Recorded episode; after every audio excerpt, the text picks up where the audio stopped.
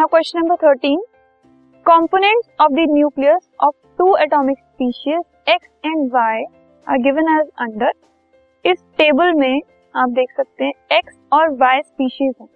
उसके प्रोटॉन्स और न्यूट्रॉन्स हमें गिवन। कंपोनेंट्स ऑफ़ न्यूक्लियस मतलब न्यूक्लियस के अंदर जो चीज़ें होती हैं, वो होते हैं प्रोटॉन्स और न्यूट्रॉन्स तो x में है प्रोटॉन सिक्स न्यूट्रॉन सिक्स और वाई में है प्रोटॉन सिक्स और न्यूट्रॉन एट अब इसको यूज़ करके हमें बताना है एक्स और वाई का मास नंबर क्या है और इनके बीच में रिलेशनशिप क्या है, ठीक है?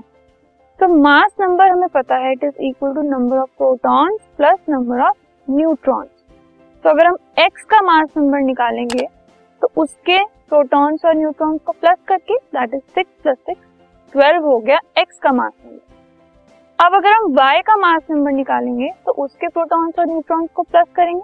That is six plus eight fourteen अब इस केस में दोनों के प्रोटॉन सेम है सिक्स सिक्स है। मतलब एटॉमिक नंबर सेम है, लेकिन मास नंबर अलग अलग तो नंबर ऑफ़ प्रोटॉन्स अगर इक्वल हैं तो इस वजह से हम कह सकते हैं ये एक पेयर ऑफ़ आइसोटोप दोनों आइसोटोप फाइन तो मास नंबर अलग है बट एटॉमिक नंबर सेम ऐसी स्पीशीज को हम आइसोटोप कहते हैं।